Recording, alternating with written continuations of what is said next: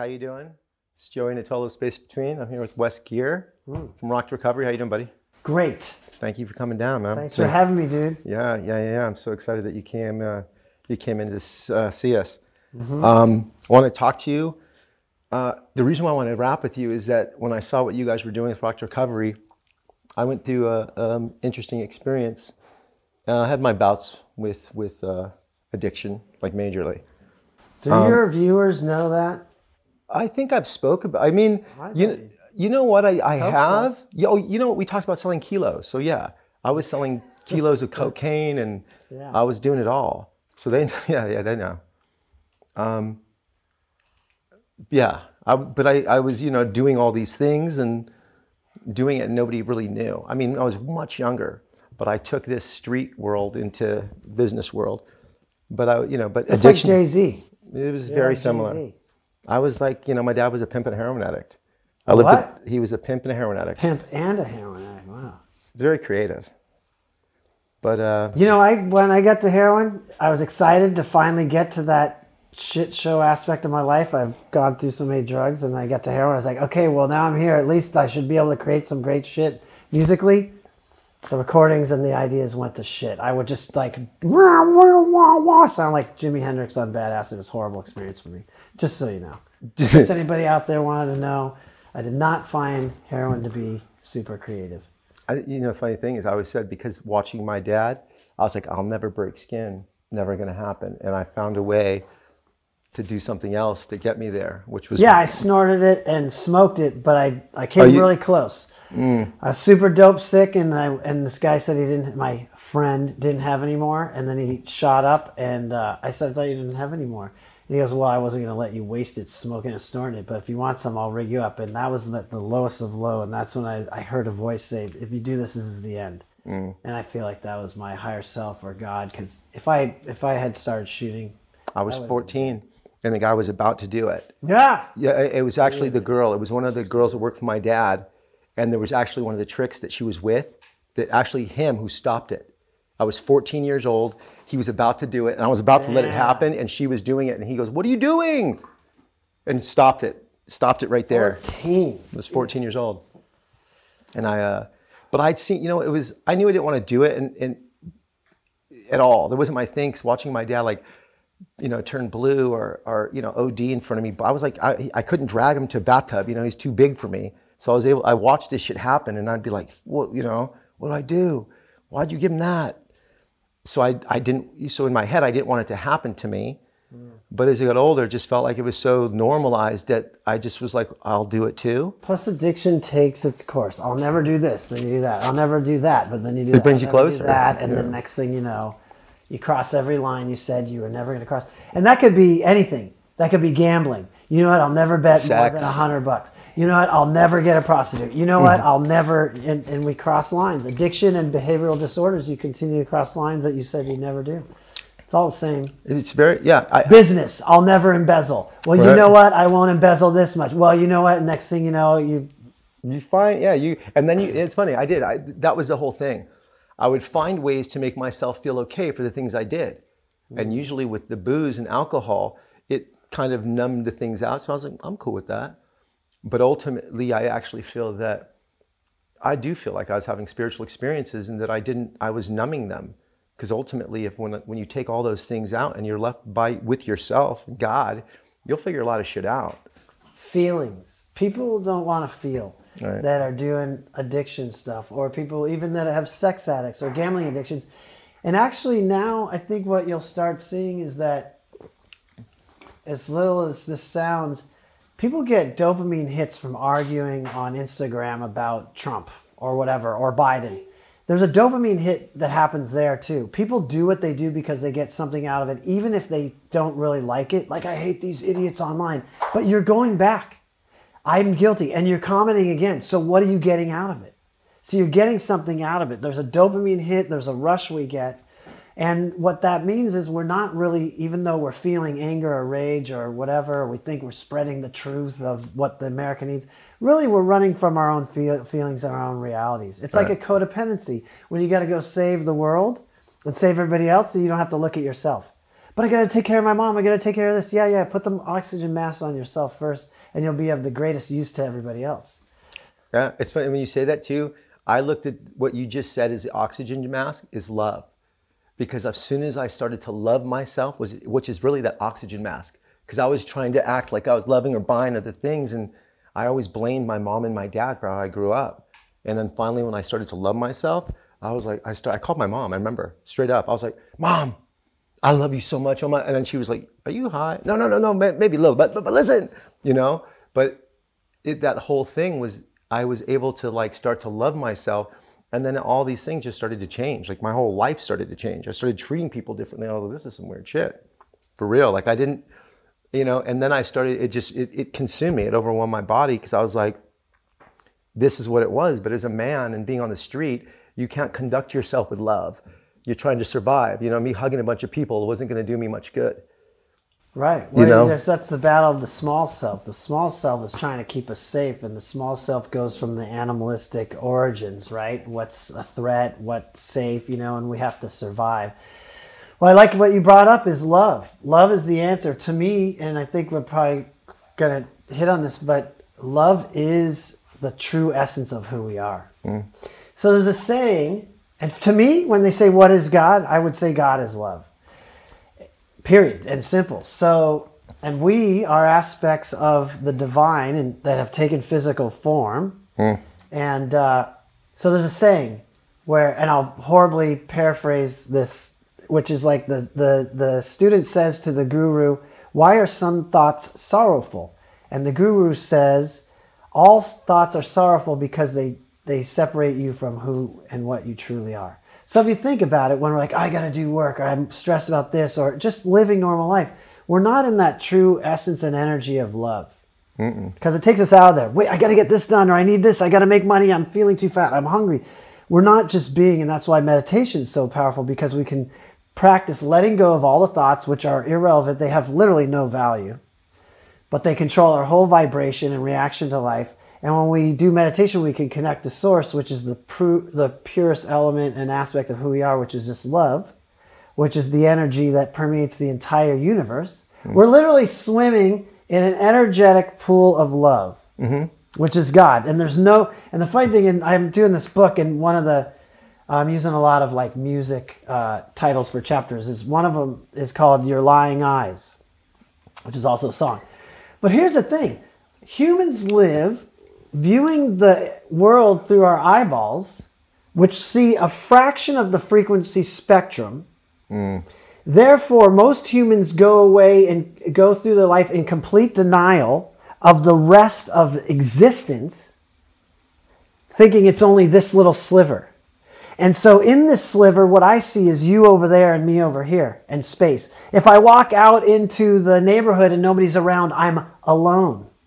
But that's actually a complete lie. Mm. Because really, we're all connected energetically. And if you jump ahead to like people who are mystics, or, or how about like you think of somebody and they ring you on the phone? Right. Because time is, is something man made up, and distance in the energetic field is irrelevant. If you've ever seen, like, and I'm sure you have, people who can do readings on people. I know a lot of healers that are friggin' legit, or they can do step ins to their personality. It doesn't matter if they're in Timbuktu they can go right in and it doesn't take a while for a dial up to go it's no, instantaneous. It's omni so in that sense there's no space or distance between any of us. We're all eternally connected in an endless pool of what i would call love. Yeah. Uh, the omnipresent i'd call it. You're able to tap in someone across there's no time. That's why i i was doing these things trying to understand time and seeing these these these different visions just happened. Like i i, I didn't get what was happening as it was happening. Um, so I was trying to articulate to people around me because I had, you know, what they were saying was a breakdown. I was actually trying to break through a realm um, and started remembering maybe who I was. Um, and that's yeah. really what it felt like is a remembrance. So I'd see these things and I go, God, this feels so familiar to me. And I started acting, you know, it, what I started doing is, it's like, you know, like, have you ever done a past life regression? They're really cool. So I did one, and what they do is like it's like a hypnotist type person or a hypnosis person. Sorry, mm-hmm. they put you under, and like people stop smoking cigarettes and different things. But it's kind I of quit. a okay. So that's a guided meditation, right? Mm. Very, you know, very kind of they, they take you under, they talk you They give you through. theta waves. and Right. Meditation always doesn't do that. Okay, Doesn't always do that. Right. So, but that's the the the, I, the general idea is to get to that place, right? Well, for me, it I w- it's like I was walking down the street and I'd spontan- spontaneously open up to one of these realms. That, like, and I, I wouldn't I would be like, what is this? So the longer that I would act into this realm, I could stay in it, hmm. and then it would and it would dissipate or people start looking. So. The, that's why I would feel that people that like when I went to the mental institution, I was like, this is why like Kanye West this dude's tripping think he's the messiah no i had the same shit thinking i was jesus i woke up like i said wearing white walking around and my kid i mean i scared the hell out of my kids. They were joking around. They called me the chosen one. I remember i kicked my oldest son's car. I was so upset with them i'm like dude what he they, they didn't know how to deal with me because i seemed like i was getting unhinged but i was stepping i feel like into you know whatever people call this christ consciousness but i didn't know because i didn't like start going and go to church and pray. I'm like the like the guy at the end of the street that like i just was some normal guy. I like to i skate i surf i'd never you know what i mean I, I never practiced meditation it just by mistake i just started going to it i actually went to try tm meditation for my younger son chaz because he had a bad temper so I took him to this guy in Hollywood, and I go, "Come on, dude, you got to go. You get mad. You got. You really need it." Like, I had the temper. Where do you get it from? Mm-hmm. Genetics, you know? behavior. Yeah. Watching things I'm doing, but I'm blaming him. And so we go there, and he, we're there, and it just started a whole thing. Because I left that place, I started meditating in my shower. I'd wake up at three in the morning, and they were like, "What are you doing?" I'm like, "I don't know, but something's happening." And it just led. It just opened up this, this other realm or world or that, that I never knew that existed. Mm. That's here for every. It's always here. It's here for everyone. Yeah, but it just it's not we're not it, we're not in a, a society that really caters to the human spirit.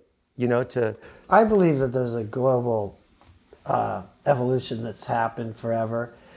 I think that's happening now, that continues to happen, that always happens. I think that people get so stuck in like a, a small sliver of time that they're like, well, look how it is here. We just had, you know, George Floyd and da da da. But it's like, well, wait, let's zoom out on humanity as a whole. Mm. And so it's it's just like a it's just like a garden. Every plant isn't going to grow at the same pace, and so there's going to be pockets that are really evolving. Not to say one's better, and, and other ones maybe parts of the world that are struggling, but they're all having evolved. But if you look at humanity on the whole, we're we're evolving. And if you and what I've experienced now is how many podcasts we're talking about spirituality, where we're beyond theology, hmm. and people are really reaching out for things like breath work, meditation, and we're talking about transformations all day long. And if you look in the 70s, even, because I got really into the generational changes. In the 70s, it was men cheated on their wives. It was acceptable. You just didn't talk about it. Women were supposed to stay at home, right? Mm. Nobody knew anything about how the family structure impacted children, or at least it wasn't talked about much. And now, if you go to a high school, the kids will be like, well, yeah, I've got this issue because my father's, I mean, they know it now. So the consciousness is raising yeah. on, on, on the whole. And I, and that's, that to me is what I think is a beautiful thing. Oh, it's yeah. It's that's the thing. That's what I'm saying. If it happened to me, it could happen to anybody. So that was I, I looked at myself as somebody surfed. You know what I mean? And Yeah. motocross road. But I was like, there's so many kids that go to these schools. Like you have detention. They should be teaching meditation. Some schools have done that. Yeah, and it, brilliant. yeah, and, and what has it done? It, it I, they cut down the, the violence by 50%. They were doing trials in Los Angeles. It's Yeah. like the same thing with correctional facilities. They're not looking to rehabilitate in a correctional facility. Like if you had meditation or yoga that you were to have that people to, to understand why they and how they got there, that it would you that's really rehabilitation. We're not a society from the mind and Yeah. connect to, source. to the heart, to the heart, yeah. to the heart. There's a whole. I've been reading this part of Joe Dispenza's book, uh, "Becoming Supernatural." He Yeah, yeah. talks about basically the mind of the heart. That there's a whole thinking structure there. That's it. So Travis, a friend of mine, when this happened to me, he owned a place called Ceremony Meditation in Venice. So I ended up going to him because everybody else said I was I'd, I'd been to too many mental institutions, um, four or five psychiatrists. I wouldn't take any, so I ended up going there. I, I didn't even know what a conscious community was. I was like, what? So when I went there, he asked me, he's like, what, what is it you're seeing? And I go, I know if you look into the eyes, you can see the soul. So he's like, what do you mean? I go, I don't know, but I, I go, let's do some eye gazing. So I'd never done that. I'm a dude, right? And I was like, this is strange. But he's like, okay. So me and this guy, I just met him. We eye gazed for three hours. And then we were, he was like, wow. I go, it's powerful. Beyond. And that's like a dude thing you do. But ultimately, like when I broke That's down. what? What's that? That's like a dude thing. No, it's do. not a dude thing. I never see myself right. going, "Hey, let's go eye gaze." Totally. Like someone walk in, they'd be like, "What are you guys doing?" Yeah. You know. So it's just that kind of being really comfortable with who you are inside, and you go, you don't care about what other people think, because ultimately, it did connect me to him, and we found this relationship eh, that, like, he started to remember. So when we came back to each other, I was like, "I'm going to show you how I tapped in, and we can help each other." We've done this before. We've been together Mm-hmm. before. I've, I've, I've been like, you wouldn't be here having this conversation with me if we didn't do this thousands of years ago. That's that's generally. I'm how I feel. all that. There's You know? that cracks open a whole, a whole thing. And so when we do that and understand these lives, because karmically we are clearing things and, and understanding. So when I was able to kind of tune into these things, I was like, oh. And I, I just didn't know how to express it. Karmically, we're clearing things. So Oh, come- absolutely. Wait, wait. So we come here with a list of transgressions we got to make right. So we've already screwed up. Where does it start? Uh, I wouldn't say transgressions. You, you know, it, it, but this isn't the first place it starts. So absolutely, Sure. there's other lives, 100% that you're dealing with other karmic things that you've dealt with, other lives that you have to clear. Where have- does it start? In your first life, you come here clean, and then you create a bunch of karmic, karmic stuff, and you got to come back and clean it up. Uh, I, I, I- I wouldn't say I'm the karmic god, and I can tell you the exact cycle of how that works, but I could give you my experience of what happened to me, Okay. and that's the best thing I could do because people, I feel that start to try to teach and say other things and act like a guru.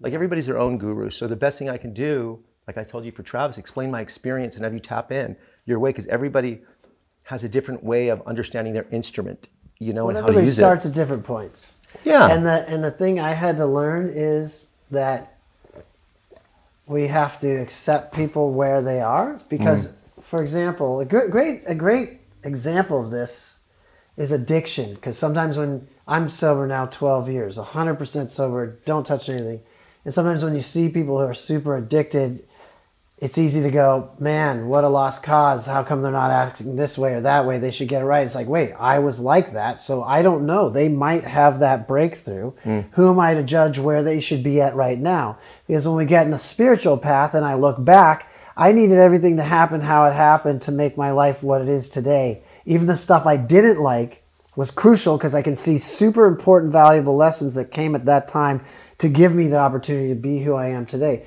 So, but that's really hard for humans to do is go especially now i'm going to instead of talking addiction or any type of recovery or personal evolution is it's hard for us to accept people for where they're at. So a lot of times people go out and go yeah i'm like this i'm that. Why aren't you like don't you see? I'm going to show you. You see here's the way. This is the way. You should see it. it's like wait wait wait let them be them on their journey because I don't know when they're supposed to get what they're supposed Right. to get. That's between them and God. And so for me to act like I got it down and I know where you're at is like nope, because maybe they're supposed to get it tomorrow, maybe they're supposed to get it in 20 years. That's that's their own personal journey, and and we shouldn't take that from anybody. Mm. And so I think the thing that mistake that most people make is we try to we get so excited. And then we get into like what Alan Watts talked about. My God's better than your God, or you should see it my way. And it's more like, yo, I have this experience. I'll share it with you. If you ever want to talk, I'm here. But we talk about it by attraction rather than promotion. Mm-hmm. And so what I had happen is I would dip into bars when I smoked and I was newly sober just to like see some girls and whatever. And then guys would go, dude, what's up with you? I haven't seen you smile like you look like the little boy energy. They'd be kind of tipsy. You're you remind me of when we were 15. Why are you so happy? I'm, I'm sober now.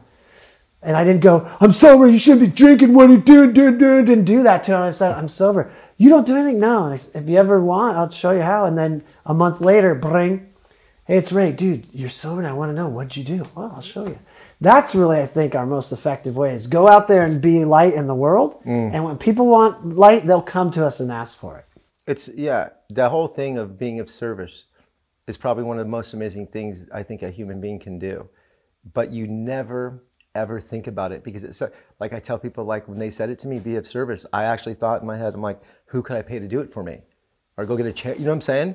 Who can I get to do it? I, I got to go. Who can I pay to be of service? Yeah. Right. I, I'm just I'm just being straight up. No, good. I, Yeah. just the way I had it. I had things to do. because I was much busier than them, right? Right. It's important for me to go, but not them.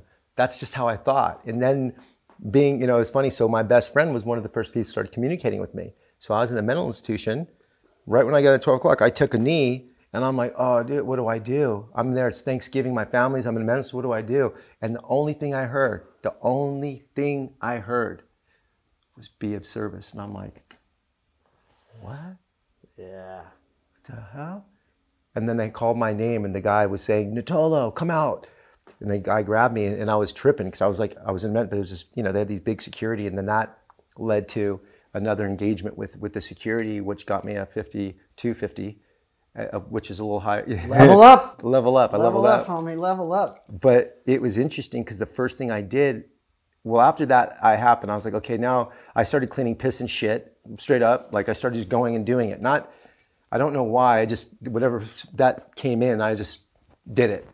And the the, the funniest thing about it was is that all of a sudden I'd forgot what I was there for because I was helping other people, and it wasn't such a bothersome situation. And then I was talking to these other people and cruising, and all of a sudden I'm like, wait, you ain't so crazy, you, you know? And then I started to really, you know, have this thing. I'm like, I got to help these people when I get out of here. I got to help. I got to help feeding these the, the homeless people. I got to help people that are um, addicted to. I, I just all these revelations happening there, and I was like, I could be so much better served by helping these people than s- than than hurting them. You know? That's a that's the that story replays itself many times throughout theologies and spiritual stuff, right? Where where we stop start getting out of self and just go. It's humility, right? Humility is the key for all connection and spiritual uh, revolutions that happen for ourselves, right? Is is is just being a man among men, and that's like what they talk about when they talk about Jesus. He hung with lepers and prostitutes, right? He didn't keep himself up here. That's how the story goes. Yeah, there's a lot of great examples of that. I had to be beaten into a pulp by my own addiction to get to that point. I didn't, and not, anything I did, just for anybody who's listening, anything I did isn't like I'm great and I just went to be spiritual because I'm so spiritual. I wanted to be spiritual. It wasn't that. Mm. I was tortured by my own mind, my own addiction, and I got so beat up, near death, 120 pounds at six foot, whatever I am, teeth cracking out of my head, lost every, everything. Nobody wanted to talk to me, out of my band, beat to a pulp. And even then, I thought maybe I'll just go to Thailand and ride elephants. But finally, I, that's what I thought. I'll take my life, I'll ride an elephant. That's literally what I thought. And then I heard this voice that was like, You're out of control. And for me, that was my moment of clarity, which to somebody out there, like, You're out of control. What, what's the depth of that? No, it meant like I'm out of control of my own life. I'm out of control. I'm completely unmanageable. I can't control my addiction. I can't control outcomes in anything. I need help. And that was me giving up control and saying, okay, I'll accept help. And in accepting help, that's when I opened myself up to take guidance from other people who had success. Right. And I went after, okay. And the funny thing is, if somebody wants to be a millionaire and I'm like, I have a hundred million dollars, and you, you, let's say your kid broke out of college, and I say, here's what to do, kid, you want to make millions? You're like, oh, right, show me what to do. I want to make millions like you. That's replicated over and over and over.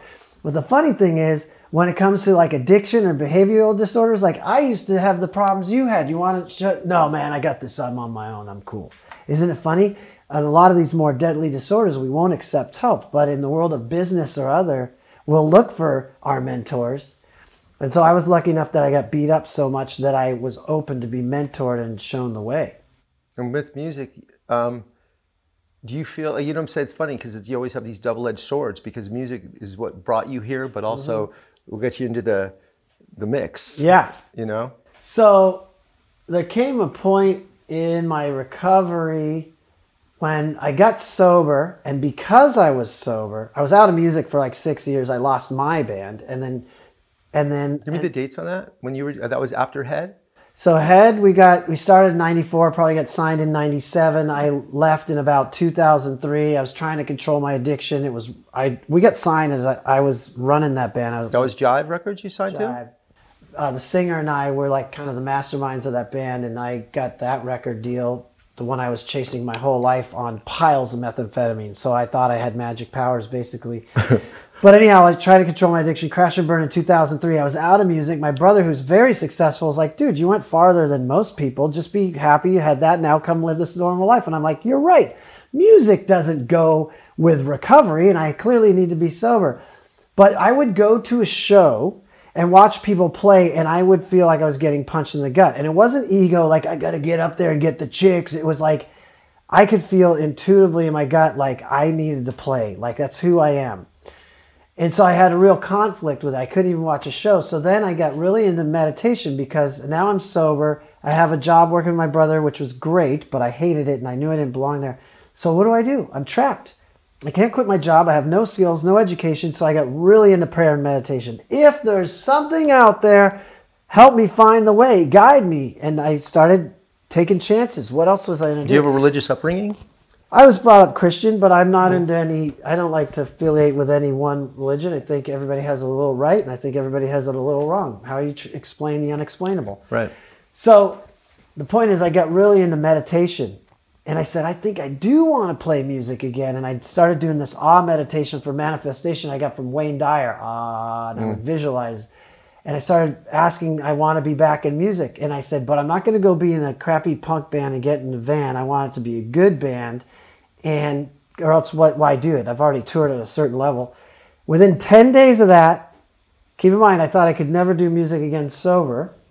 Korn hit me up, Munky wanting me to come play with them because Biggest I, rock band in the world at the time. huge, and he wanted me to come play with them because I was sober. So the whole paradigm shift, like I Right. got the gig because so Were they I- all sober at the time? I don't. they all have their own recovery, if Yeah. you will, of like getting past that crazy stage. But the point is, I thought meth was my elixir to give me the creativity, and now I'm sober. Music now has to move for my life, and the and which is ridiculous if you think about God gave us music and or whatever universe, and if I'm supposed to be a musician, I have musical talent. Why, when I get sober and stop the thing that's killing me and ruining me my life, would I give up the thing I love most? Right. But that's the problem is we get really delusional in this sound logical thinking we have really leads us down some wrong paths. So when I opened myself up to like being guided and say I want to get back into music, the Korn gig came and oh by the way, way you're getting this because you're sober. So the timeline we were heading down was when the Korn gig went away, and I cried like a baby when I got that because that was being reborn again, not in a Christian sense of like Yeah. years of struggle, almost dying from addiction, losing my baby, which was Hed, my mm. first band, mm. and then finding sobriety, and then finally making it to the top of the musical heap and headlining the biggest shows in the world mm. because I was sober. So it was like, wow, that was like cycles of life. And recovery gave me the dreams they said it would, which is you'll have a life beyond your wildest dreams. So when Korn was going away because Brian, the original guy, was coming back to the band, I wanted to get into self pity. Like, poor me, I lost this gig and I'm sober and I'm a broke musician. All musicians are broke. This is so screwed. Um, but instead of doing that, I said, All right, God, I know you didn't put me here, universe, Jesus, I don't care what you call it. God, that's what I use, God. All right, God, I know you didn't put me here to suffer. I know you didn't make me a musician to be broke and have a shitty life, and I know I should be sober. So this is who I'm supposed to be, how can I help people and make a living? And I don't know why I asked that. I would only have to give it to my recovery, which we talk about. You start mm-hmm. wanting to be of service and the altruism that we add as part of integral part of our a vital part of our recovery. Right. And that's when I came up with the idea of Rock to Recovery. And when I asked, how do I help people and make a living, my life was transformed. And all of a sudden, instead of like feeling like I'm swimming upstream with crocodiles coming at me, it was like everything started getting easier. You know, it wasn't automatic. I pitched Rock to Recovery for six months before anybody bit. Everybody would go, That's a great idea. Cool. You want to hire me? No.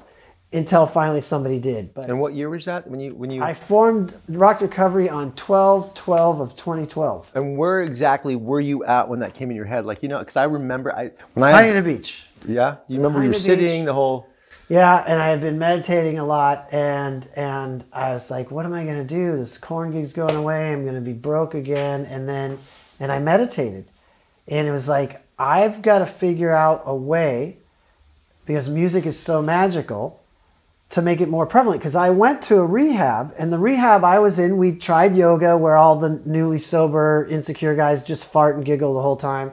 We drew pictures. Okay, great. Art is great and it's expressive, but all right, if we're going to draw a picture with crayons of a mountain, where the fuck is music? That's what I felt like. You know what I mean? Yeah, And I'm down with all that. I'm not. I'm not diminishing it. And the what? And so I wanted to create a program that helped bring music into people. But I. So how do I do that? I'm not a music therapist. So I kind of just did what was who I was, which in Hed I would bring in whole songs and kind of like, um, you know, like I loved teaching music and I loved showing people and kind of helping cultivate stuff together. That's kind of who the role I played in that band a lot of the time.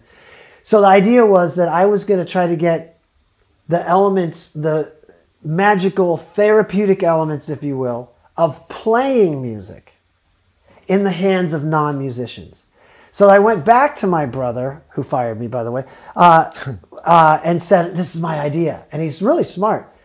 He's very pragmatic, but he goes, "Wait, wait, wait! You're gonna try to write a song with like ten or twelve non-musicians. You know how it is when you're in a band and everybody's fighting about how the song goes, and I want my part." He goes, "I don't know, dude. That's what I'm thinking. I was like, oh my God, he's right, he's right. And I and by that time I got hired. Somebody wanted me to start, and I was like, oh Jesus, I can't pull this off. What will I do?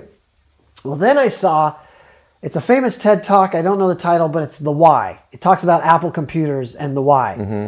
So in marketing in the old days, they used to say, "Hey, buy my computer. This is my computer. Buy it. It's blue and this and that." And Apple said they didn't say buy our computer. They said, "Well, you want to integrate your songs and your photos and this, and if you want to do that, we have something that does that." They give you the why. So when I was terrified and almost said, I can't do this and ran away, I saw that and I was like, I'm going to go into these guys and tell them the why. And I went in with a bunch of junkies and drunks who are barely sober. And I said, Look, I'm like you. I was in a rehab. I get it. It sucks being sober. It's hard. It's tough. The emotions and this and that. But if you're going to be in here and you're going to draw pictures, you're going to do yoga, you're going to talk to your therapist, how many of you love music? How many of you think music can change the way you feel? It's kind of magical. All of us. Right. Okay, well, I'm here right now to try to create a music program with you. I'm not shoving this, it's ours to create. Let's do this. Here's my idea. And I think we can have a rad experience, and I want to write a song with you. And by the end of the first session, so one guy came in late to session, he was a junkie. And he walks in and we get some instruments around and he's like, What the pardon my language, what the fuck is this? I'm a junkie, I'm gonna die. I shoot dope every day, I'm gonna die. I don't know why I'm here. I came here for treatment and now there's music here. How's guitars and stupid drums gonna help me? And I said, Hold on, I get it, I get it, bro. Hmm. Here's the idea. And all I had left was a little pink shaker. It looked like an egg, baby rattle. That's why I call this guy Mr. Pink in this infamous story. and I said, Look, dude, we're writing a song here's the lyrics and the lyrics were about like not shooting dope and staying sober and not getting busted and we're gonna beat this thing and we don't want to die hmm.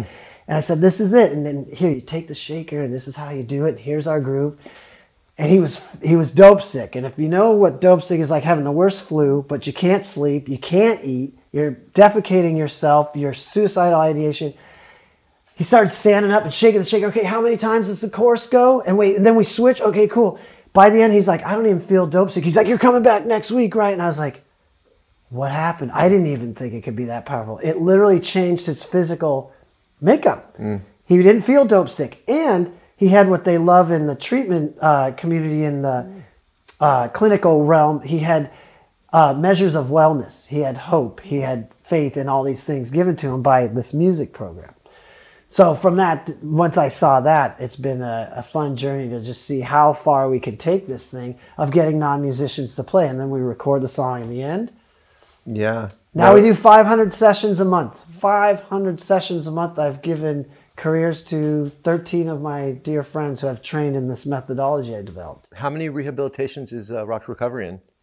Uh, we work with probably over 100, and in the Wow. world of rehabs, they go out of business so quick because a lot of people come in because you can make money, you know, and but a lot of them come and go so fast. So we've worked.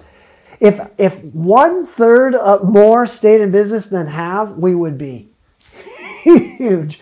it's not about that. It's about helping people. But the point is, we've worked with over 200 treatment programs. We have a contract with the Department of Defense that flies us around to work with wounded veterans and, um, you know, people suffering from PTSD and, and some horrible traumas. And what we found is that this this thing plugs in everywhere we take it. Now we're working a lot with the youth, and uh, it's like what we were talking about at the beginning. You know, um, they teach kids Pythagorean theorem. They have to learn all this stuff about uh, economics, but why aren't we teaching them meditation? Why aren't we teaching them how to have artistic expression? You know, even if they're not going to go try to be Jimi Hendrix, to challenge themselves and come together in a group to create something from the heart is something I think that like when we get 10, 20, 30 years down, we're gonna, you know, it's like if you look back in time, the stuff we thought as humans a couple decades ago. You know what I mean? Like, Right. oh, exercise is good. Oh my God, who knew? Right. Don't smoke every day. I think we're going to feel that way about music and get more away from the pharmaceuticals and get more into holistic approaches and all that kind of stuff. I I do I do feel that. You know, one of the things though that I think from uh, being in the the mental institution, them saying take this drug or take these drugs. I, I'd taken so many drugs my whole life, and I was having this experience. I'm like, fuck, if I take that, it's gonna kind of cut this out, and I don't feel like I want to cut this thing out right now. So when I said ah, I don't want to take that, they they they were like, you know, that's well, then you're not leaving, and it really became a situation. So the reason why I asked that is in a lot of the, these rehabs, they give these people pharmaceuticals, and I think some of these people may need it. I don't know. Some definitely do. You know, I, I'm I'm not saying that. We're not doctors. Right, but I, but are are are other people open to plant medicines? And I'm not saying that. I've only done ayahuasca once in my life, right? I did it and I ended up falling asleep. But I do believe in talking to other military and other people that have PTSD and have gone through some extreme situations that they've tried these things and and and it's helped them. I'm not gonna say cured them. Cured is a you know, but definitely has kept them sober. Um, one of my friends, he's like, dude, I was gonna die. Like I was I was about to die. I didn't know what to do. One of my Yeah. closest friends, and he ended up going to a place called Rythmia in Costa Rica and did a plant medicine. He did, and uh, he goes, I, I, I just, I never had a thing to ever drink ever again. And I go, really? And he goes, no, no.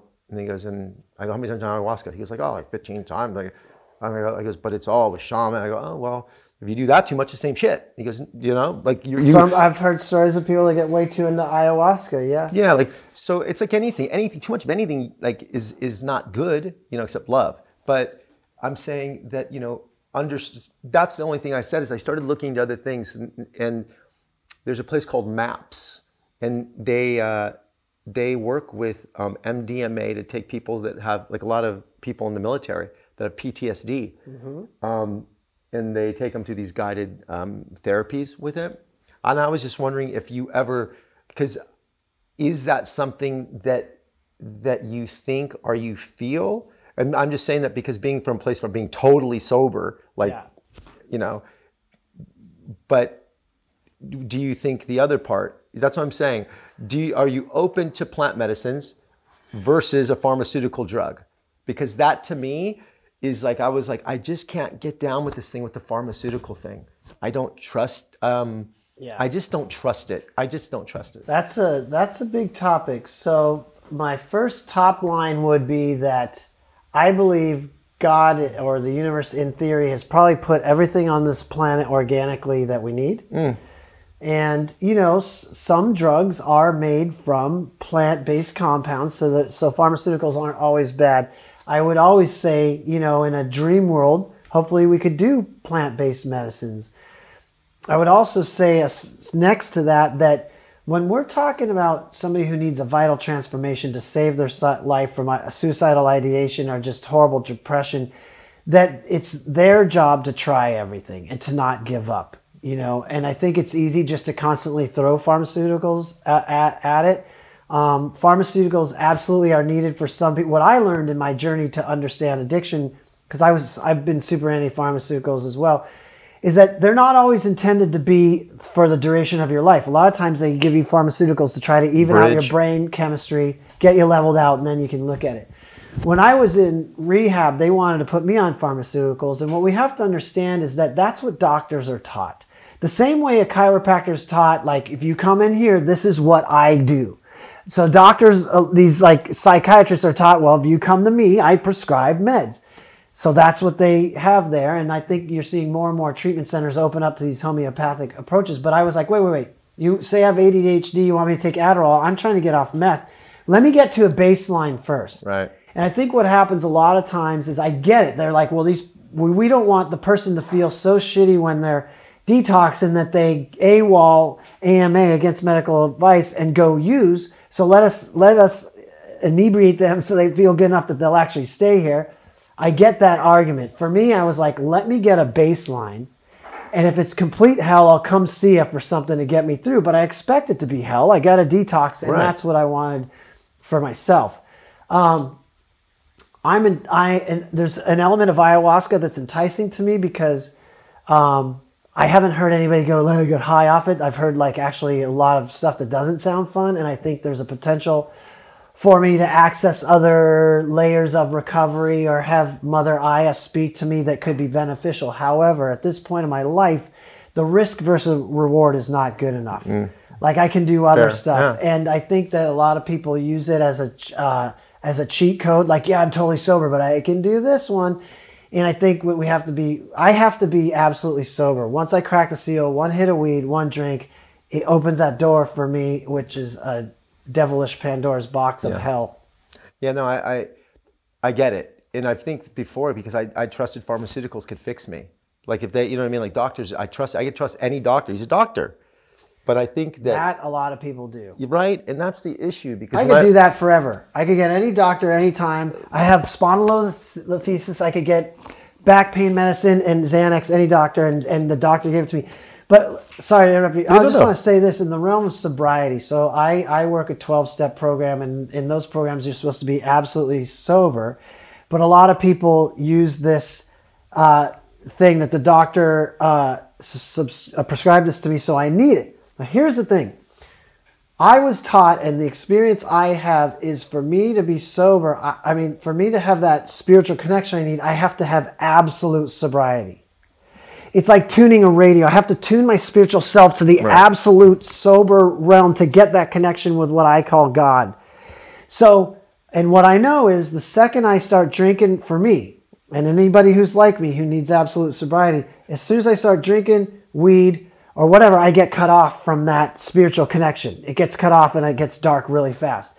So, if a doctor prescribes it to me, even though it's prescribed, it still cuts me off from that vital, absolute sober connection that I need. And I've worked in recovery with guys who were on these psych meds they need, and I don't, I'm, I can't tell somebody to get off them, but I have witnessed them struggle to get that spiritual connection and relapse and relapse, and then finally get off the psych meds, and then finally find recovery.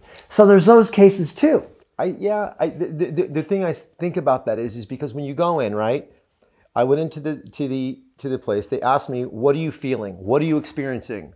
And when I told them, I got thrown in a mental institution. So when I went to the mental institution, they said, "Take these pills," and I said, "No, I don't want to take these pills. I want to just kind of like set into this for a minute."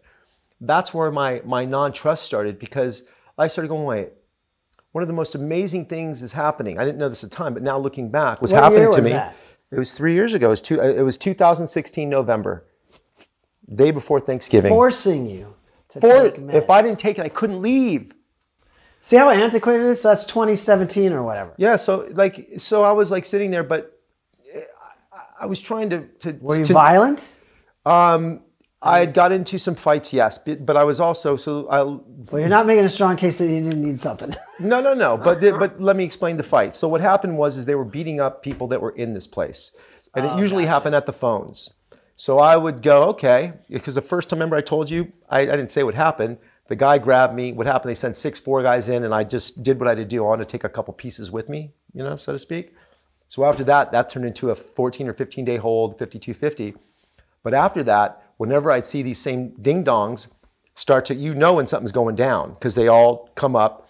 And so when that happened, it would always happen near the phones or near the machines where you got the food, the candy. I would just go sit next to the people they were going to go beat up. So they would go like here, you know, messing with this guy. This guy was trying to use a phone. I'd sit right next to him and be like, you know, but it was a hot. It wasn't like it was. It was a hot situation because this guy wasn't wanting a phone. They were going to hog tie him and jack him up, take him out. So I sit next to him and I thought, oh, I'll just calm this down. And as soon as I came in, they're like, okay, this is going to get more, a little more, you know, this is going to be a longer day than they than they anticipated. And I was able to talk them out of really hurting this guy, and they got really upset with me. But I'd done this a couple more times, and due to that, so that's what happened. I was mm. trying to help other people there that they were hurting. One lady they really hurt really badly, and when I saw that, I'm like, nah, nah, nah, nah, nah, nah, nah. What happens in those? Yeah, we, we just we don't understand. And you know, any any psych meds that they give, it's it's probably, and I'm not a doctor, but I'd probably say it's one of the least exact sciences. For example, if like I have some pain and I take a Vicodin, you kind of know the Vicodin's going to do for the pain. But when people are having all sorts of different mental issues, they try different meds. Oh, that one didn't work. Let's up the dose. Let's lower the dose. Well, let's get you off that one. Let's try this one. And that's really what they're doing all the time. But if they're not, this is the whole this is the whole thing. This is the thing when I broke it down. This was my baseline. I was going having a spiritual experience. I started to understand but Western medicine doesn't matter what you say. Go to any psychiatrist. It's starting to change a little bit now, but they'll get in trouble because they can't. They have to prescribe you a medication. Right. They will say, "Wait, you're having a mental. Exactly. You're done." So you you have to watch what you say. They can take your kid. They can start messing with you if they say, "Wait, I think you should see a medical mental facility." You know, yeah. they you, you you have to be very careful to what you say if you don't fall into the parameters of something they can do for you because they'll go, because this is what you have to do. And then if a psychiatrist goes, you know what? I don't think he's safe. And that happened to me. And I'm like, what do you mean? Yeah, that's scary. You're like, I go, I, you told me to tell you these things. You said, tell me what you're feeling. I told you everything. Now you're turning on me. Now they can hold me. Well, that's that's what happens big with the military is because now they're trying to keep you know vets and stuff from killing themselves, and they of course go through all this trauma, and so they start, you know, and you can imagine at first you're trained to like, I don't care if you're hurt, whatever. Yeah, so what? Somebody got blown up. You go do what your job. Right. there's that mentality, just get back on the front, as they say, Metallica. And, um, but so now they're starting to try to, you know, give therapy and resources to these vets and stuff. But once you open your mouth, then well you're not fit for duty or you have we can't send you back up flying that plane now. Now you're over here so they don't want to say anything. So this it's really a difficult situation. It's yeah it's the same thing because if you start to open up and say something and that's really the is is is going into your heart. And when you start to speak like that it, people aren't used to used to speaking overly thinking overly everything and then we start speaking with your heart people are like are you okay? Like yeah i just feel like i want to go help some of these people. I think i'm going to feed well, that's kind of like, why? No one else is. Like, you know, so when I got out of there, it just changed. And, and the, the, the way and the things that were important, you know, and you see those things. And then you start seeing all these people that are going through these experiences, having breakdowns. I'm like, can you imagine if we actually changed West, Western medicine so that they recognize an awakening? We'd have half the people, it's probably not good for how their business. You, Say how again? Do you, how do you diagnose an awakening? How would you diagnose, diagnose I mean, awakening? I mean? Well, they do. I can tell you. I mean, they have specific symptoms that mirror schizophrenia, bipolar disorder. Oh, absolutely. So what you do is you raise money and do trials with universities. You get doctors that are behind you that understand. I you haven't take met 100 many people. people that have had your experience the way you've had it. I have not. Mm. But I have been open. But it's sometimes when we were talking me and my friend that uh, sometimes when people are ta- hearing voices and talking that maybe they're just talking to other spe- you know because how can i say i know this guy paul channels and he can step in and channel voices and guides come through him and he's not crazy but the guy in the street going it, he might be doing the same thing he just doesn't know and it's, it's yeah and what that is is having a firm understanding of who you are. Because when this comes in like i said you'll start acting out these things because the other thing is, is you'll start to create a world because when people start to tell you you're crazy, you'll create a safe place for yourself in this crazy world, right? That you've created. So what that's what happens is you start to create this world because it's safe and people are yelling at you and saying things. So when you go back and help them, you have to uncreate this world to pull them out because it's as real as this real this world we're in. I have a question. Yeah. So the symptoms of an awakening are similar to schizophrenia. Uh, I think so. Hearing I, voices stuff. So how do you differentiate like you're saying I wasn't schizophrenic. I was hearing voices that were very real and this is they were my friend, etc. How would you differentiate that? Well, that for my thing, going through my experience and knowing it was for them, I'd say they have to rule out a couple things. I don't know how many people go schizophrenic at 51 years old or 48. It doesn't happen. You can look it up. The other thing was is that uh, they were asking me, and I was talking to them very clearly, very clearly. But because they didn't know how to prescribe me something, that they, then I, I was crazy. So I'm like, I'm not hurting anybody. I'm not doing anything. I'm, you're asking me the experience I'm having. I'm telling you right to your eyes. And because I'm saying this, now you're marking down that I'm fucking crazy. You asked me.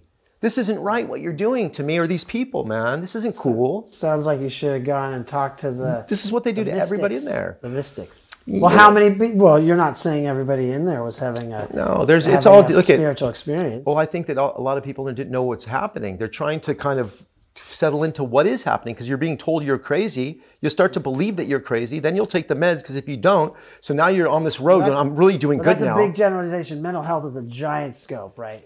It, uh, well, yeah, because everybody, has different levels. health. Not everybody in mental health. I was just I was working with a veteran guy, trying to help him um, in a 12 step program, and he has some serious mental health issues. He's not schizophrenic at Wes, all. everybody. But he at- wants to put a bomb on his chest and blow people up, and he's just. I had to call the FBI. It's crazy. Oh well, that But that's, that's, a not- little yeah so yeah. what I'm saying is the no mental bombs health in the chest. is giant. Everybody they'll- in there isn't having a spiritual experience. Well, they'll ask you. They'll say, um, "Is this voice telling you to hurt anybody?" There's very specific Well, things they're asking, right? They got to find out if it's Yeah, yeah, yeah. So I'm like, I'm like, no, I, no. What's your, you know, what's your name? I went through the, the, the series of these questions, but I really wanted to understand what's happening. So I, and I knew if I didn't, that I wouldn't be being true to what was happening. And I remember, be even- honest. right? So my teacher was like, start bullshitting them because now I was out, out. I'm going to psychiatrist, and I go, I can't. If I do, Once I'm like bullshitting system, myself, huh? man. But it did because once that happened, my credit cards, you know, you lose, you lose, you know, a lot of the things. I I, I was a successful business person, Mm-hmm. and uh, when that happened, I lost a lot of rights that I had with my family until that they they deemed me, you know, Sane. sane. But everybody has mental wellness. Every single person on this planet. There's no when you said it's that. it's wide open. It's it's mental wellness. We all are dealing with it. But when you're talking to somebody that's going through pain, a lot of times if you just look them in their eyes and you, if you ask me a question, feel what they're saying. Look at them. If you really care, it's not just like okay, we're going to do this. If you're going by a criteria that everyone's the same with these things, things, I'm like, well, sometimes they're a little bit different, and you have to really kind of be malleable to these these things because when you do that, I think you'd be helping more people.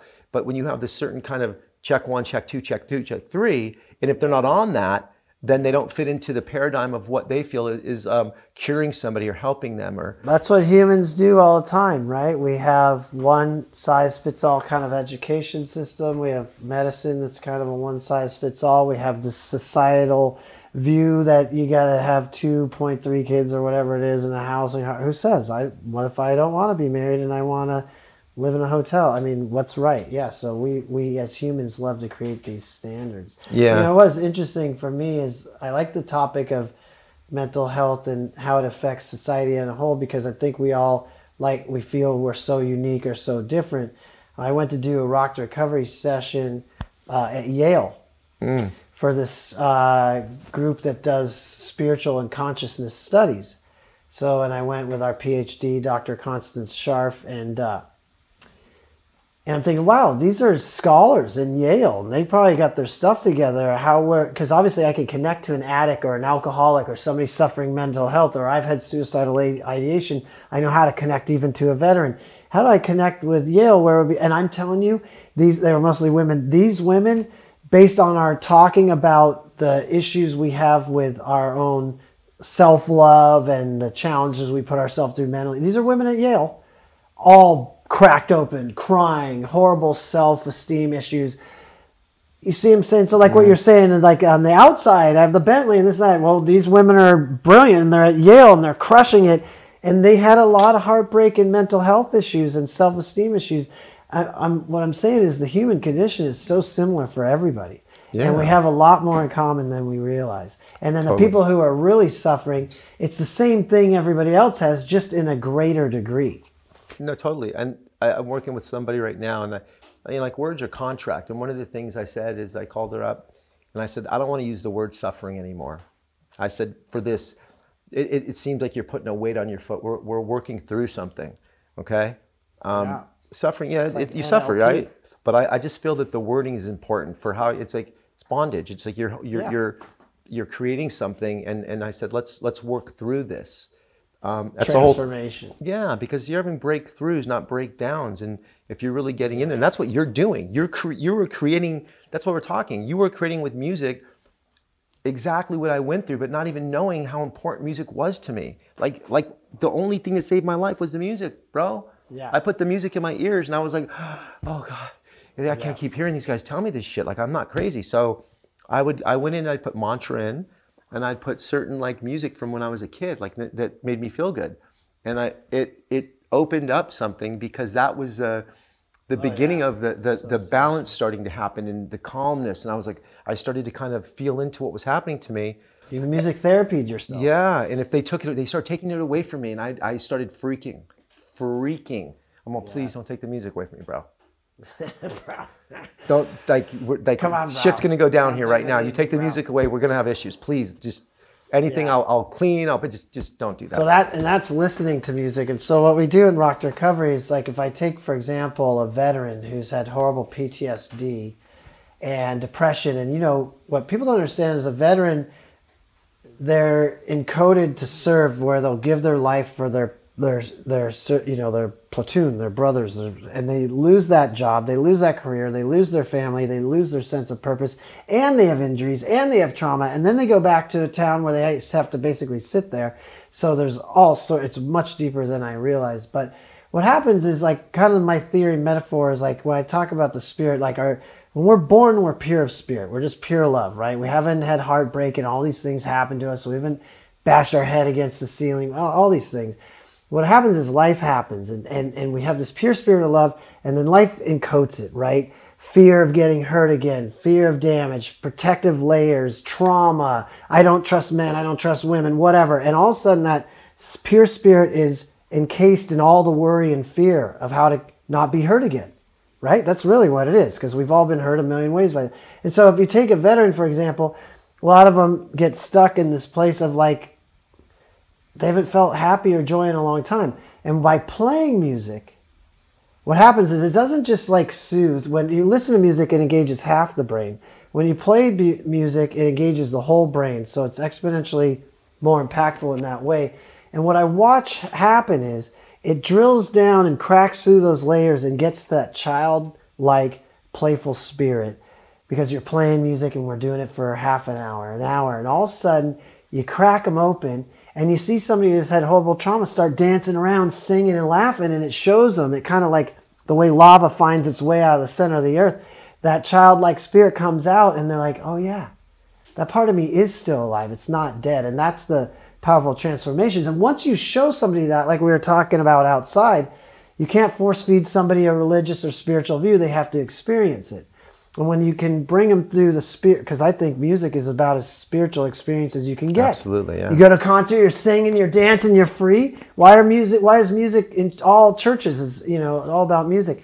And once you show them that experience, you, they now have tangible proof. Like, oh, I can get happy and dance again. And once they have that, you can't take that away from them. And when you're in the opening stages of recovery, and they, you give them that evidence, now they can go, okay, I know what's possible for me. Right, and there's it's with that music too. A lot of people listen to music and don't even realize at the time music right now, listening to music that they're channeling listening to music. As soon as you listen to that music, as soon as that music's on, you don't even realize it, and you start to think about old things, and all of a sudden you start seeing images in your head. Yeah. It was triggered by the music, by the vibration of mm-hmm. that music.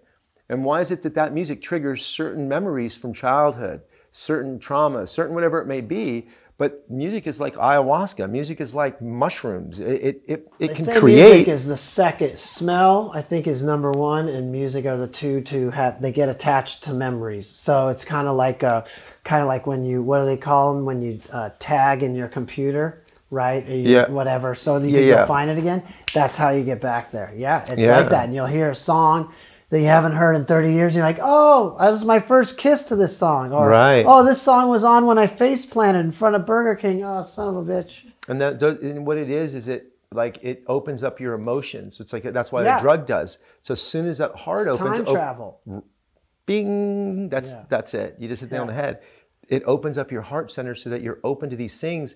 It's a lot easier to start healing things because you're not closed up. Yeah, and what happens too in playing music, the reason why it's so important to play versus just listening is uh, we get, you know, neural pathways get created through our experiences. So it's kind of like if you imagine water running down a dirt hillside and it makes a little crevice, the next time the water comes, it goes down that same thing. And that's literally what happens to our brain. It gets wired by certain experiences, right? So uh-huh. if I'm out in the woods and I hear a and I turn around, it's a bear. Next time I'm in the woods and I hear, I'm gonna go bear.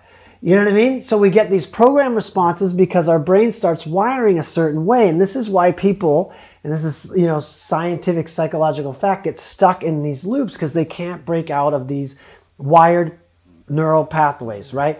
So with music, by playing music, we're literally helping to rewire the brain and create new experiences. And that's why the new realm is so rife with uh, experiential therapies because they're literally rewiring the brain. Now, psych meds can help level out or help with brain chemistry that's off that causes problems. But there's also the other side that we have to look at, which is rewiring the brain with new positive experiences. That's why a lot of people who, like, if you're maybe a woman that was raped or whatever. And so men are like this. You got to find one guy you can be platonic with and have just a quality, rad male female relationship and rewire that, like, hey, see, this can be, and it right. Literally repairs the brain. Yeah.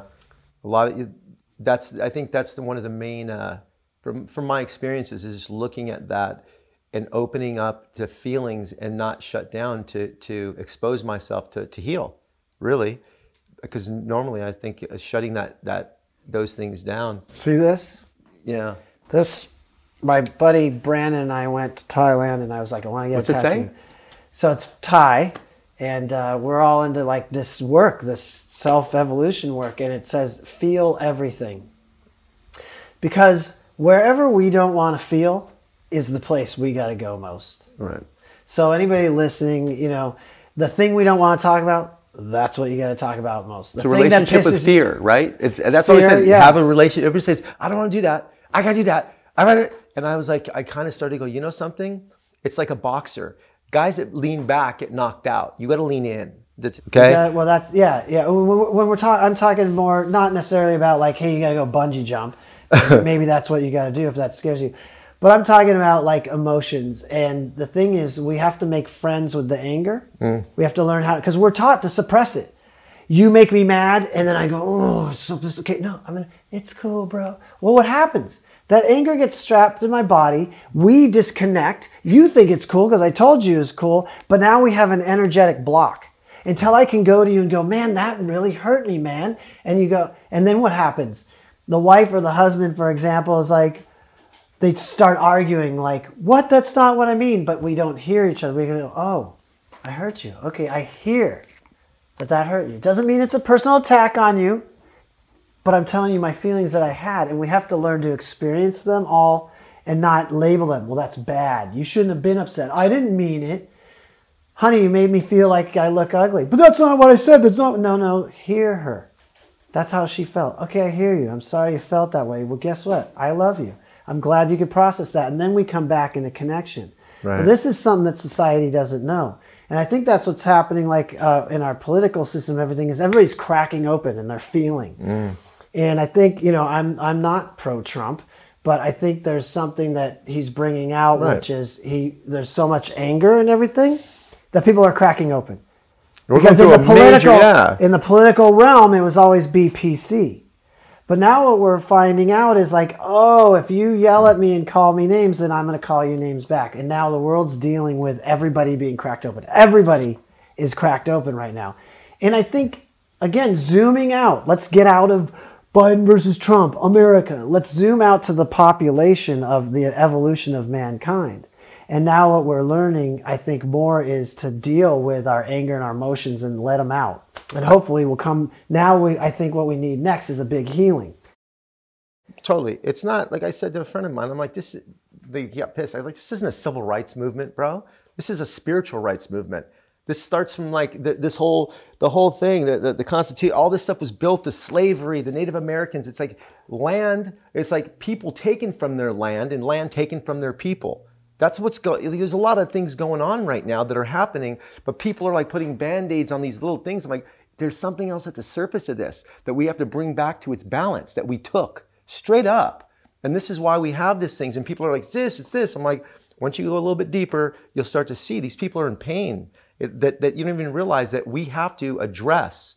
And, and, and you're right. Like, I don't trump this, that, but, but he serves a purpose because these things are happening. That's what they say. God's got a plan. I I think that a big problem we have, and this could tie all these things together and hopefully get us out of politics a little bit, but uh, is uh, one of my theories that I wanted to do a little Instagram video on is is is names and titles are really dysfunctional. So, for example, you know, if you go God, somebody, I have this experience all the time with people. I believe most people actually do believe in God. But when you use the word God, it gets Eckhart Tolle talks about this. Yeah. Word are words are signposts that take us to a deeper meaning. So a great analogy for this is you and I, let's say we're gonna have a kid, you're my wife. And you go, I love the name Cindy. And I go, ooh, I had a Cindy in sixth grade, she was a bitch. It's out. So that's what happens with God. I say God, and you go, oh, God, that reminds me of my grandmother going, Jesus is mad at you, or whatever. Right. It shuts you up. So then you have these things happening with whatever BLM. Well, what does it mean to you? What does it mean to me? Now we're arguing over BLM, but we have total different dif- definitions of what it, we think it is. You see what I'm saying? Yeah. And so this happens with so many things in our life because we name it, and everybody has a different definition of what that name means. But we got to get rid of the names and talk about the place where we agree. Right. You know Because we mean? all, yeah. It's funny. That's what. Do you did you do, do a lot of like just men's meetings? Like you know, like, like I, I don't do I don't do a ton of men's meetings. no. I just felt, and the reason why it bring, there- I have a men's support group that I do love. Yeah. yes. I just felt because I, one of the things is is that a lot of men don't know how to open up with other men because they're taught to be, you know, whatever that is. I think that's really important is for other men to talk about the things going on at are the most home and, and and and you know because you go home a lot of times you may be telling them but you're not opening up like you know there's a level of things that like men need to sit down and kind of go through these things to help one another. I think it's Well, yeah, I think if you look at our our parents, a generation or two, dads, my dad, who was a doctor, smart guy, he wasn't like, son, tell me about your feelings. What are you feeling? How do you Right. feel? It wasn't that. How you doing, boy? Right. I'm doing good. Well, great. Did you win? yeah, we're gonna have dinner. so now we're learning we can't trap those emotions, and I think the new man, if you will, Right. the new man knows how to uh, express his emotions. It's like you know when we hold on to emotions, we're holding on to a poison. And here's the thing: is uh, if you get into somatic therapies where you're actually moving energy. Um, my friend taught me this, but like in in the wild, if a deer gets scared, if you've seen an animal or a dog, they shake for a while because that fear works its way out. But humans don't do that, and it literally fear and those kind of emotional traumas get stored literally in our flesh in our body. Right. and they're attached to an old message of like like why didn't you love me dad? and whatever and we have to move that energy why didn't you fucking love me dad? and get it out. But we all have trapped energies everybody. And what people don't understand is You're kind of talking about what we were saying earlier.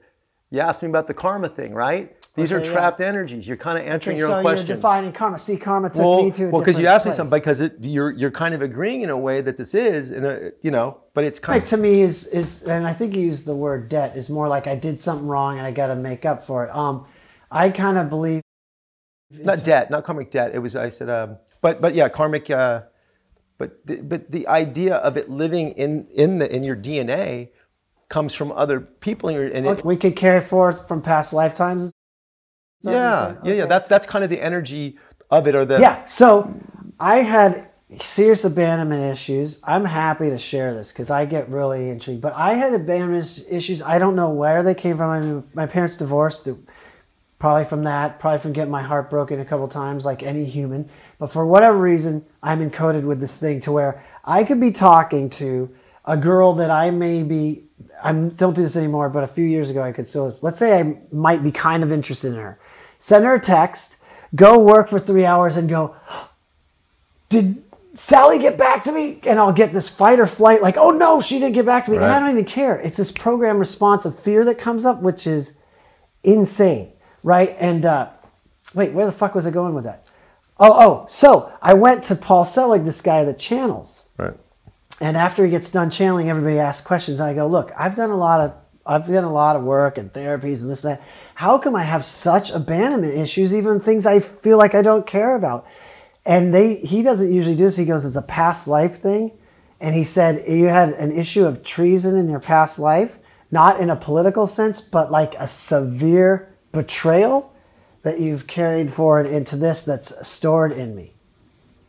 I thought that was pretty gnarly. I would say he, he's onto something. Well, it was so when you sometimes when you hear stuff you know. That's when somebody on the outside listens, they're like, "You're into some Right. But shit," there's but a when you knowing, know- right? Well, you were knowing. like, why does that feel familiar to me? Yeah, And that was the thing that started tripping because people would say things. So I go, as these things start to feel familiar, I'd want to like really identify them, like where I was standing and what it made me feel like, and really try to go, wow, this is an actual feeling. Like, so if my body's an instrument, I'm learning to play it, right? But I would want to know that feeling and really understand it, so I knew kind of what was mine and like what was incoming. You know, feel. Right. So I was able to differentiate. It was almost like, you know, like I felt like my whole life I was swinging like this, but like every time like this, like, you know, this, it was like, I feel so good. And I was like, God, how do I find that? And that's when you want drugs or you try to find that good feeling. All of a sudden, it was like, I was going like this, like this, and then it was like this, and then I started swinging like that. And I'm like, oh, damn, it's balance Found it's your that balance and so i was trying to find these things with drugs sex whatever it is relationships and these feelings of whatever that was and i didn't understand i didn't understand it, It- it- i'll say it's that that oneness that that thing that connects Oneness. us all. And when i was able and that's why so as soon as it went zing i was like i got to start helping him.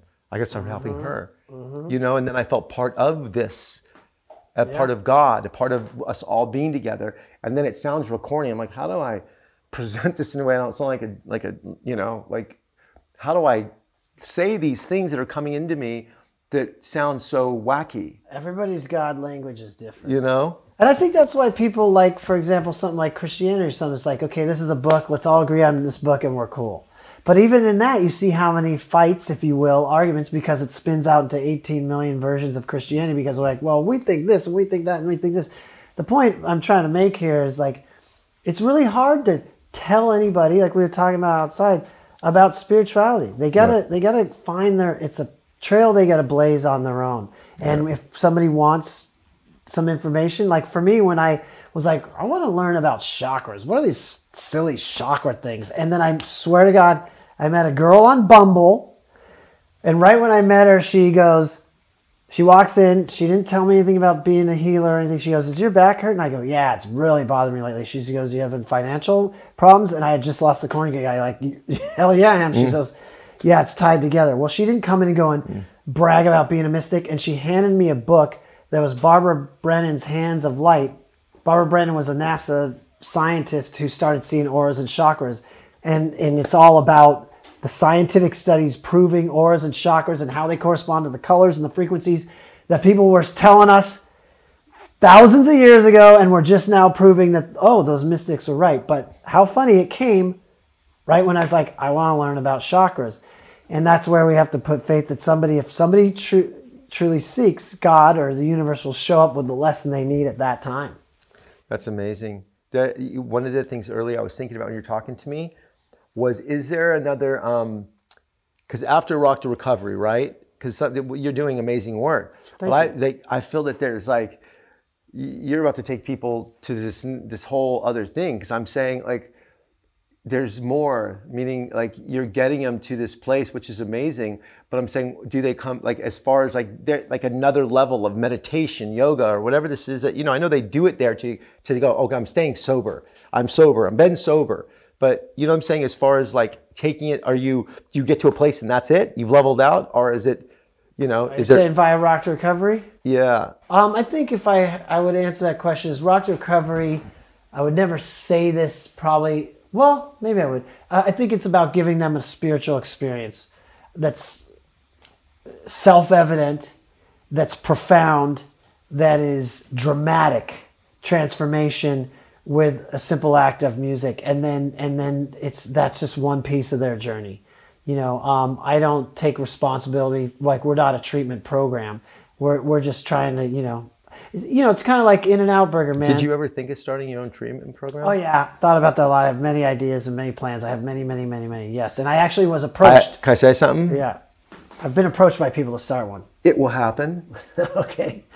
I guarantee you this. Thank you. I've thought about it. Um, right now, since we're talking about that, um, you know, there's there's a lot of people don't know about this, but there's a thing called sober companions. You probably do, and um, so I want to get into that because I've come from the entertainment world, and I was friends with Chester, and we lost him, and so many of my friends, and uh, not everybody has the opportunity to go to a rehab for a couple months.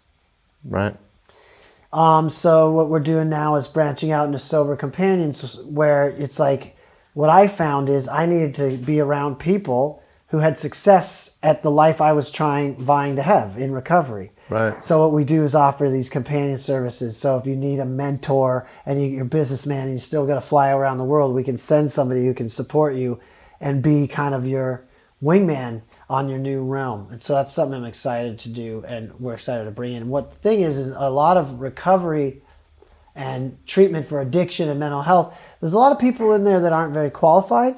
Yeah. They just get in it because it's easy to get into and you can. Therapist, and then they the, the So ours is managed care with a PhD who's an addiction specialist and a trauma specialist. So we're trying we're we want to bring a higher level of care to these because I don't I want to stop seeing people who you know, some people can't walk into an AA meeting. They don't have time or if they walk in, people will be like, "Dude, Simon, I just saw, you know, I just saw Russell Brand in an AA meeting. Hey, Russell's like, dude, I'm trying to be spiritual here or whatever." So it's a great way to give people support outside the realm of Yeah, this is I think what I was I was alluding to is I was asking what is after that, and I do see, um, like some a, a recovery center. The recovery thing that I'm interested in doing. I don't want to show all my cards here, but um, let me say it's it's designed more at it some of the con- the concepts we're talking about where you're exposing people to more of the homeopathic stuff and doing so at an earlier age and hopefully you know for example this is a different idea but to kind of make the the case is like when we do rock to recovery we write a song and if we want to write about pizza we can if that feels right for the group but a lot of times what we're t- putting is our emotion. Any song is usually emotions put to music. So what i want to do is take that to younger kids and show Yeah. them how to process emotions. Um, because i think when kids are exposed to music it's like, hey, when I took guitar in class, it's like go bing, flang, bing. It has no meaning to it. Just learn this stupid guitar, folk guitar part. I want to show them what music really is. It's like, yo, Bobby, you're mad at your stepdad. Let's write a song about it together. Who else has a stepdad in here? And show them that aspect of it at a young age. Yeah, they. It, I was just there's a probably a. You said you work with a hundred of them. There's probably about ninety of them that I'm not saying they'd go out of business if you stopped going there, but probably I would feel that 100 or 98 percent of the spirit going to those places is your the energy that you're bringing there. Like really, the most spiritual thing that that's probably happening in a lot of those the, some of these rehabs is the the, the the the element that you're bringing there. That's why I say I think it is. It feels like this what you're doing is going to turn into a, a, a center. It feels a mute, you know, with a recording studio at it, but like a wellness center, something like that. Because what you're teaching and what you're doing is a whole you're you're it's a whole nother level of, of I think rehabilitation, if you want to call it that, or mental wellness, whatever whatever that word is that you, you're you're going to use for it. But I I strongly feel that. Thank you. And you know, I like the word recovery. It's rock recovery, and for a while I was like, oh man, in Recovery, a yeah. marketing sense, that's kind of weird. But then when I was having a deep thought one day, I was like, recovery. Well, what are we talking about when we say the word recovery? It's getting back what was already yours. Right. And that's really what all humans are doing in their journey of life is to get back to their true self in everything. I'm mad. Okay, well, where's the love? How do we get back into the heart? I'm heartbroken. I whatever. It's always you're always trying to recover who you truly are. That's literally the goal of life. I just saw a big R and R in my head, like R and R, you know, and uh, Well, I have it was this- remembering and recovery, remembering and recovery. Wait, there it is. R2R, yeah. You see that? It's what happens when you get a Did you see that? Nashville. right That's what. I'm saying, homeboy. Yeah. But the. R and R, when I saw it in my head, I saw recovery and I saw remembering. Hmm, remembering who you are, yeah. And so this whole thing was like people go, "Oh, I'm going to do some R and R." Yeah. But it's Rest and relaxation. a little bit different. You have a little bit of spin, but that's what I saw. Interesting. yeah. Wow. When uh, you guys had, you guys were just doing something at the. Did it get canceled for because of COVID? So Rock Recovery has a nonprofit entity. We donate our services to state funded and other like um, rehab programs that don't have funding for us. We work with VAs around the world, as I said, um, and so we fund that with our yearly fundraiser. And the idea for me was, um, as I told you, my journey with recovery and like thinking that I, you know, can't have music in my life when you're sober. So what we did is we produced a sober concert, and we honor sober musicians. Um, we've honored Mike Ness from Social Distortion, Moby, uh, Corey Taylor from Slipknot and Stone Sour, and we pull all the booze. And what half the audience sells out every year at the Fonda. Um, we've had the guys from Stone Temple Pilots and Billy Idol's band play, and Dave Navarro's come down, etc. But what happens is about half the audience is bussed in from local treatment centers. So what'll happen is I'll go out into the crowd and talk to some of the people, and uh, there'll be guys who are like, "I was shooting dope seven days ago in an alley right over there in Hollywood. Now I'm at this concert, and wait, you got Mike Ness, the singer of Social Distortion, saying he used to be a junkie, and Social Distortion would have never happened if he didn't get sober. And now I'm in a room with 1,300 people sober, rocking out to these rock stars, and it shows them like, yeah, homie, the Right. world is big and the hoop is vast, and and uh, that's been a really magical thing for us to get to do every year. And uh, unfortunately, because of COVID, we can't be doing what we do um, and getting together. So um, we definitely got to make up for it financially. Um, you know, if anybody's listening wants to support, we're rock2to recovery.org. Um, we have um, you can donate on our page. We have Instagram, Facebook, Twitter, all the things. Um, and we have cool videos. You can see our work in action with kids and veterans and all sorts of stuff. I definitely want to talk to you about a, a business model we're working on to potentially be able to work with you on being able to still be able to do that in a much bigger open venue that you could drive into.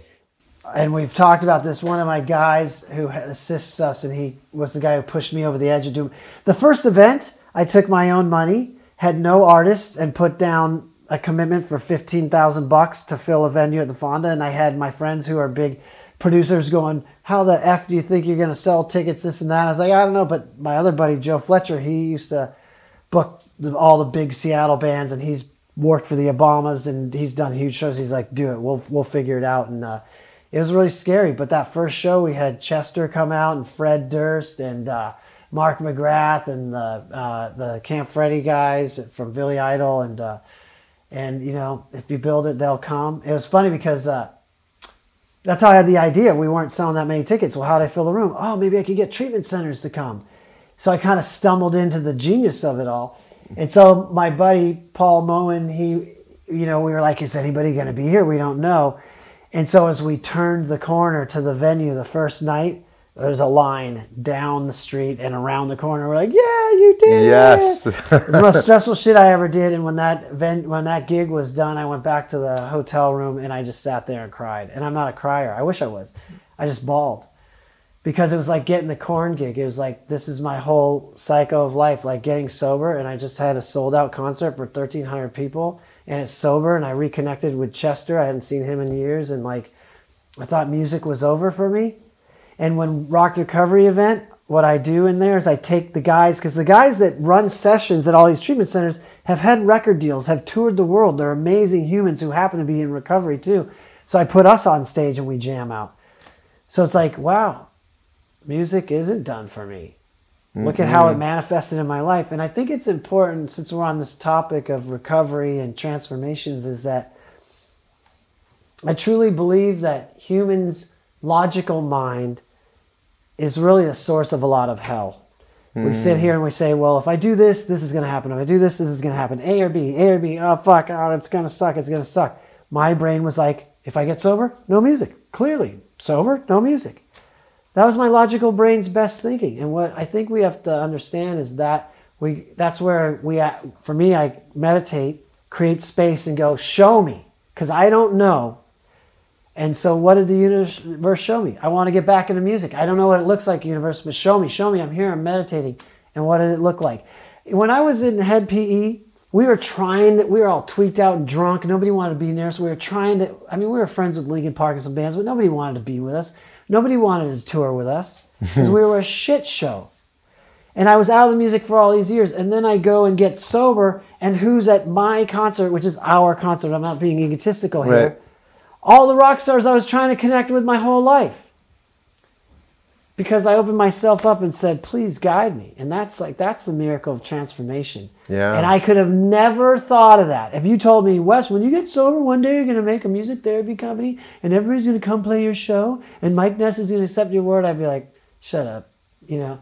So I think we got to get out of our own way a lot, invite the universe in, what I call God, and then the results are beyond our wildest dreams, as they say. Yeah, yeah. Uh, one of the other things with the music that I uh, started tripping on was creating applications like guided meditations with music and, and VR. Um, I felt I was like, God, you could do the same thing. I I, uh, I ran into this doctor and he was doing the sound healing called Rasha, and the it, it's sound healing that works. But I, I I stepped into this this room. These people were watching it. My my nephew has autism, so I was I stepped. I start watching it, and they're doing the sound healing, and I'm watching these kids. And I'm like, what? This can't be real.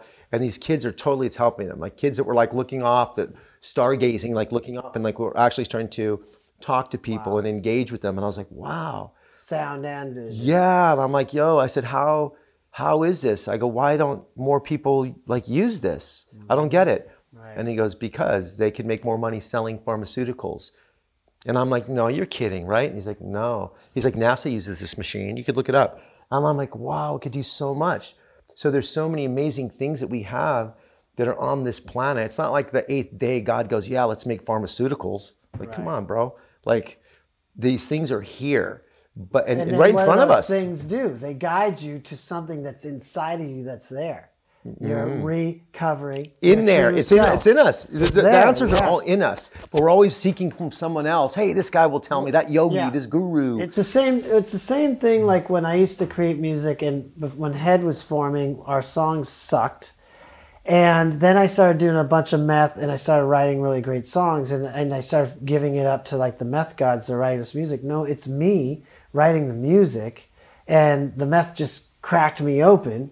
It, I mean, it's a horrible analogy because that's a deadly version of it, but it's the same thing when you get a veteran to play music. It's you you're tapping into. We didn't give you some, you know, acid hit so you can go synthetically get there. We brought you into yourself, that childlike spirit, just through music was the vehicle. Or with autistic kids, we gave you vision and sound, Right. and you tapped into what's inside of you. yeah. It's you. It's you that's there. And then, then I think that's the the journey of true holistic medicine is to crack open what's what you already have inside of you. Yeah, uh, that that's the. It's funny, like that was the gift. Really, is it's like you, they, it's right here. Like God has everything. It's right here, but we're always going outside. And that that meditation and that like I always call meditations like taking out the garbage, right? Just like let's just clear this out a little bit and just just make room for new. Courtney Friel, she's my friend. She's a KTLA news anchor. She's sober. We always talk about meditation. Her analogy, which I love, is first of all, if you're out there and you're thinking about stopping, or if you're thinking about meditation, it's not about stopping your thoughts. Your brain thinks, it's always going to think. But what the metaphor I love is it's like a snow globe. And when you shake up a snow globe, that's our brain usually. And when you meditate, it's when you set the snow globe down and the snow starts settling. And the longer you meditate and the more you do it, the more the snow settles. And now when I meditate, my brain gets pretty quiet. And in that, the spirit of the universe comes through. So, yeah, and so I think with music, um, and and it led me to, to to get to you was I had a doctor come here, and we were. I said I want to understand brain waves and how we're getting there and meditation. I said I want to understand. I want like rig me up, you know. So we all did this test, and and he. So we're doing it, and he goes, "You're in theta right now," and I go, I, "I'm a, I'm aware of this," and he goes, "That's interesting." And I said, "I can, do you want me to tell you how I did it?" And it's interesting because I did it with music. I did it with those plugs. So what happened was when everybody was going ding, ding, ding, ding, ding, and telling me all this shit, I couldn't listen to it. I had to listen to my music. So I would just walk and listen to music. And what that did, because right when the music went in, I would start to get these visions, and it put me in this state of state. So like I, that's what I said. I would have spontaneous like things happen. I'd be like, yo, I had to kind of settle that in, but that's just how my my operations now works on that. You know, I still meditate every day, but I operate in a in a in a functioning theta state all day. That's great because in your theta state, that's when they do the hip, hypnosis and you can reprogram your brain. Oh, it wasn't all that great. 'cause He also said, he goes, it looks like your brain's disconnected. Now I started giggling. Travis, from that, I was like, okay. You know, because you want to hear all these things and go, oh, yeah, yeah, you know, like, and I was like listening because he did mine, he did Dave's, the producers, and he, we all had these different things. It was really interesting because this, uh, this technology he had would, was, was, would check your, your, your chakras, your, your heartbeat, and all these, you know, I didn't get it. I don't, you know, what I mean, I look at it, it looks great, a lot of colors on it when he started telling, but it made a lot of sense. I, I mean, the, the mind wave and, and scanning the brain waves, I get all that. I, I've connected myself to like lie detectors tests. I did that in the beginning because I was like, I don't feel crazy, right? But I'm going to put a, a series of these questions together because I want to know if I if I believe what I believe, right? So that's what I did, and I was like, hmm, now that's really interesting. So I was trying to understand all these things by getting rigged up to things and seeing how my body, if I was sweating, and you know, because when I did, I took a lie detectors test the first time. I figured if I took it and I passed these things I was saying to my ex-wife, she'll go, "Oh, he'll, let me back. I'll get, she'll let me back in the house." So I was like, "I'm gonna go." And I there was some crazy ass questions on there, but I was like, "All right." And the guy, there's like, I passed it twice with flying colors, but now the guy's tripping. He's like, "What are you? What is this? What are you doing?" I go, "I'm doing a test for CSUN." I just started talking shit because I, I was just so happy that I passed it. I didn't really care because I was like, "I'm going home." I'm going home. He's asking me questions. Only thing I thought, like, I'm going home. And I took this test home, and she's like, "You're fucking crazy." it doesn't, you know. So I, I, you know, from going to different yogis and different people, he said, you know, it just, she just wasn't getting the answer that she wanted, and I, and I guess maybe I wasn't either because I kept going and trying to convince her that I wasn't crazy. And the crazier I looked, yeah, my ex. The more I tried to convince her I wasn't crazy, the crazier I looked. So I just kind of was like, all right, Yeah. yeah, I'm just gonna just Ah, settle into it. being incarcerated in a mental institution, institutionalized. Oh man, that's one of my greatest fears. All right, look, imagine those people that are incarcerated in their own mind, Oh yeah. you know, and, and a lot of those things can be helped. It's just the way that we're treating these humans. I'm telling you, go in there and you see it. And a lot of people there, there's, there's wonderful people there, but they are also trained under a certain curriculum when you go, and and that curriculum doesn't understand. you're probably numbed out. You've been doing it so many years. Everybody's crazy. It's just like it's hard. It's hard because everybody needs an individualist, individualistic approach. But after a while, I think you get numbed out. You know what I mean? totally. In their defense, you know how? Yeah. It's not even like I'm like One I'm- size fits all is like really difficult yeah. to thrive in. I totally appreciate you coming down and Yeah, and- brother. and, like this is great and I love this stuff. yeah yeah Thanks yeah. Thanks for having me. You're it's an awesome. honor. Uh, you're awesome. Um, I always say there was a time when I was hitting my bottom that nobody wanted to hear. As soon as I started talking, everybody just would like, "Shut up, dude. Nothing comes out of your mouth that's worth it anymore." And so it's an honor and privilege to get here and share space with you and and uh, and talk like this. I appreciate it. You know, I say this I found the keys to my light at the bottom of my darkness. And that's where my journey began. Gotta make we gotta make friends with the shadows. This Yeah. whole old mentality of like good and evil. It's like we all have it in us, and we gotta understand how to make friends with it. And know it's just it's just part of being human. It's just part of being human.